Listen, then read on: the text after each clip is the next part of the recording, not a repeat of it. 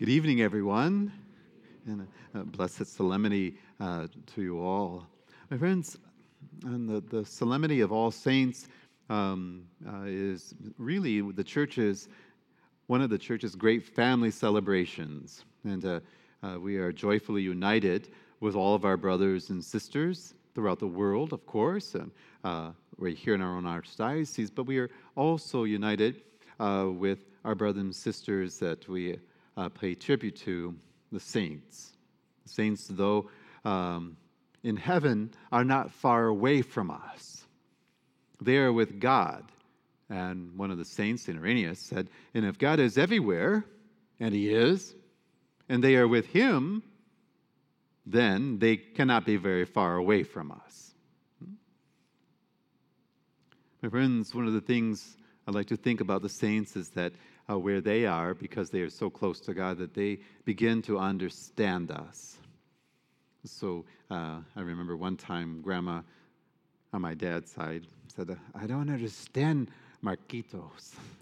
Now she does. this is what I mean. Now they understand. They wish us well. In heaven, they know not hate.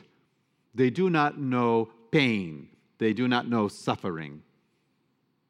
They know joy and peace and love. That is heaven. So they wish us well. And with God's grace, they help us. They show us the right path and encourage and guide us in happiness.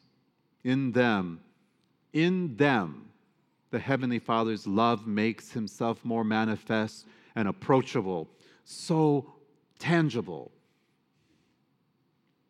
Today, then, let us join them in thanking God, who loves us in his beloved Son, Jesus, and makes us his own children in his Son, Jesus. Together with the saints, let us listen to the voice of Christ, then, who promises happiness and shows us the way to reach it my friends, the saints walk this path and invite us to do likewise with an ever deepening trust and confidence in God the Father. Today's gospel expresses such a path to Christian happiness. My friends, clearly, um, what it is not. I can tell you what is this beatitude of Jesus. It's a homily. He gave it on a mountain. And it is a homily or uh, uh, for any officer Mike who's Protestant, a sermon. And uh, uh, it is not the commandments. They're not even really precepts, they're kind of an encouragement. Blessed are you when this happens to you. And this is surprising. But what it does, it helps us to see more clearly what true happiness is and how it can only be found where the world does not look for it. The world says, Blessed are the rich, for they can use their wealth to satisfy all their desires.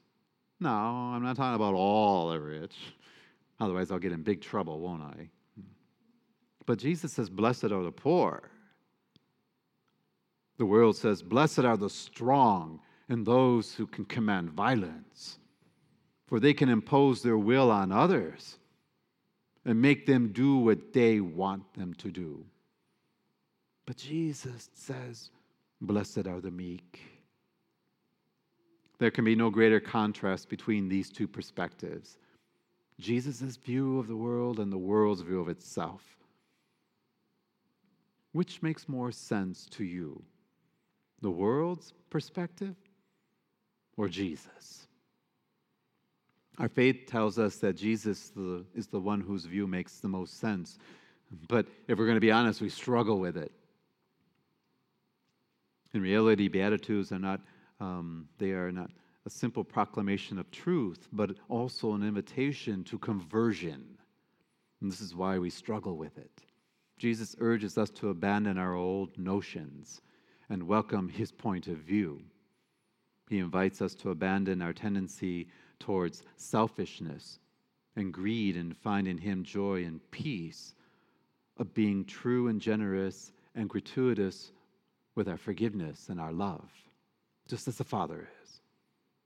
Jesus said, Blessed are the poor in spirit, for theirs is the kingdom of heaven. My friends, one of the things that I've learned in time, greed has the ability to separate us from others.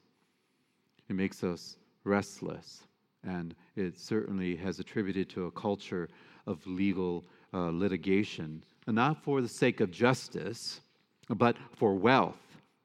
I'm going to sue you, and I'm going to take your business away, and I'm going to take your home away, I'm going to take your car, I'm going to take your retirement. Ah, I've heard that. And you want justice? I don't care about that.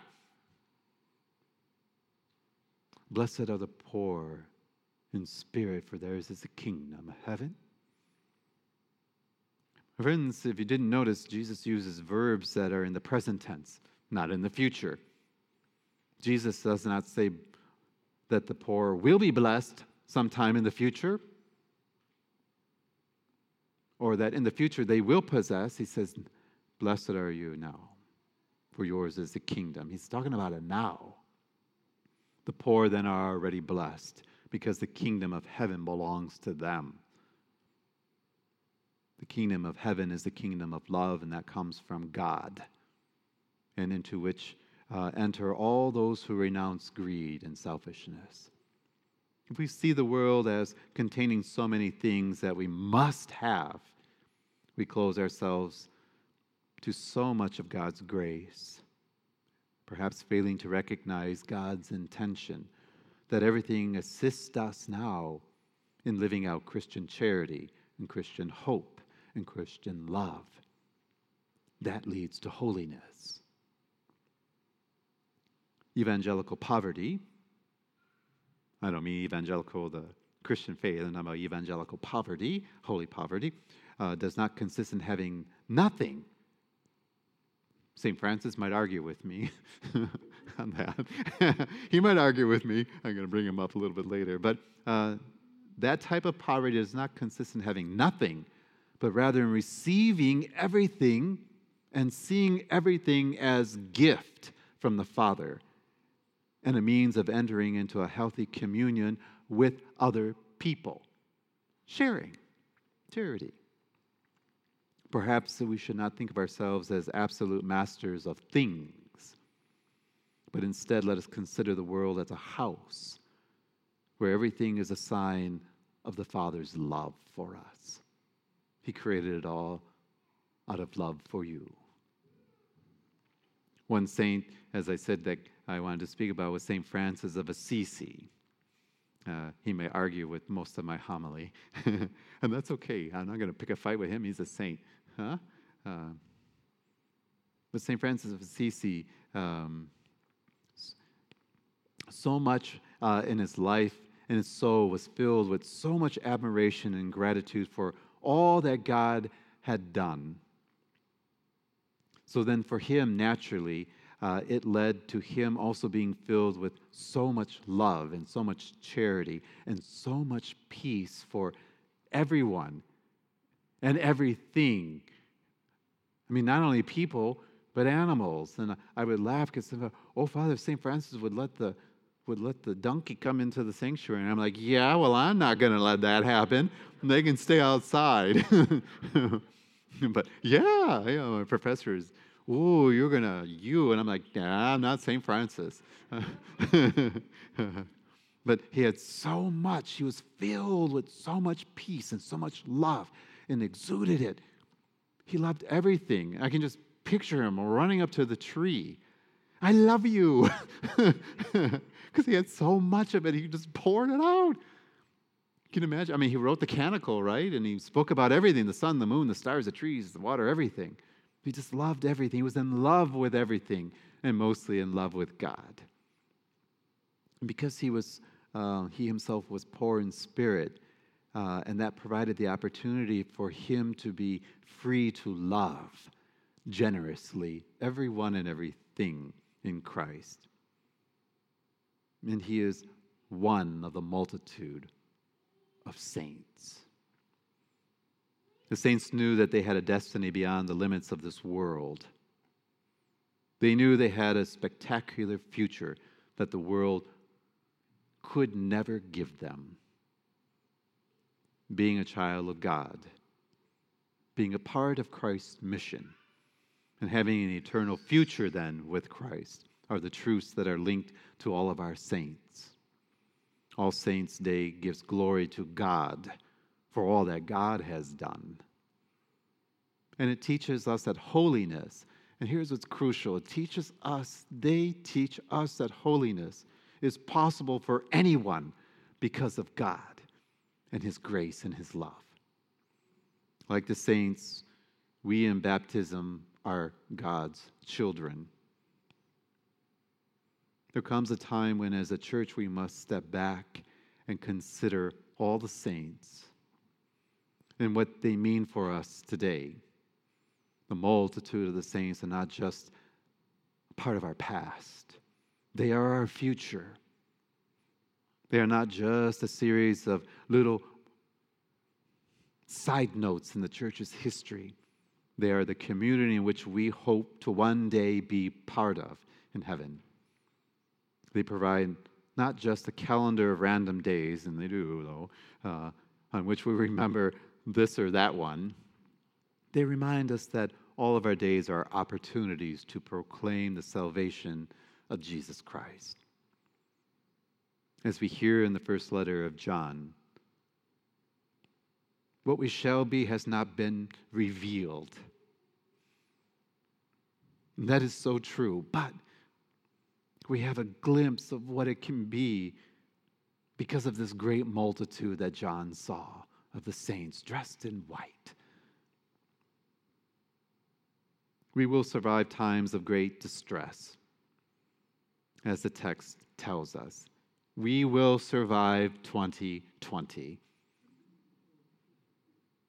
And then, as a community of believers, we shall gather with all the company of heaven and rejoice in the greatest celebration ever the story of our lives. Too will be the told as they really are, as proclaiming the salvation of the Lord. You are his children.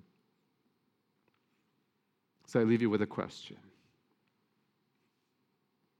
Are you willing, like the saints, to live out that amazing and life changing truth that you are his children? If you would come to accept and believe this with all your heart, that you are his children, you are already a saint. We will survive 2020. All of it. From no toilet paper to no eating in restaurants to the madness of politics.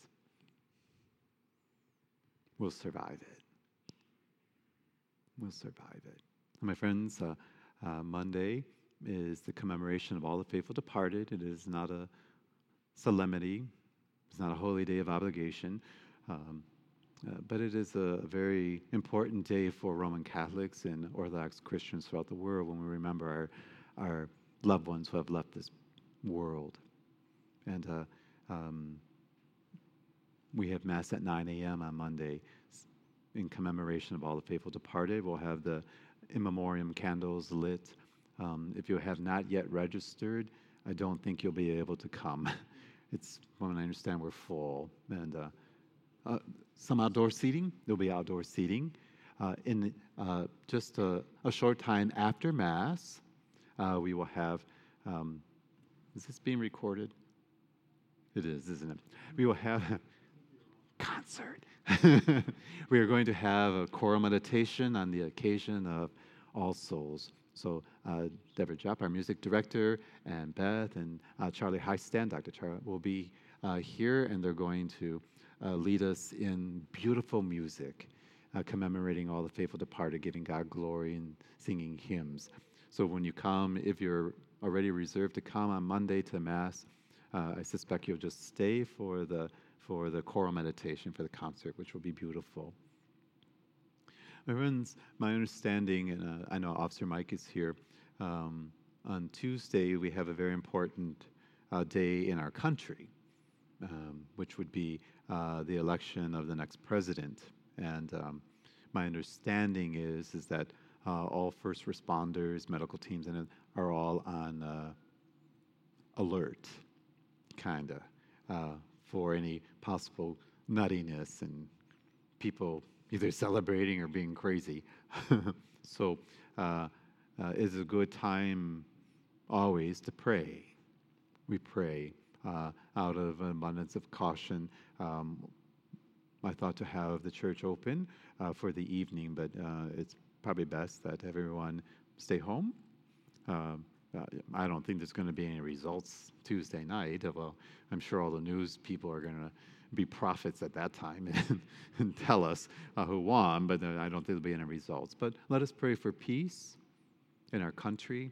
Let us pray, uh, pray that we uh, remember that we are all brothers and sisters and that um, we need to have peace and tolerance. And um, we pray for um, whatever is to be on Tuesday, but don't lose your minds.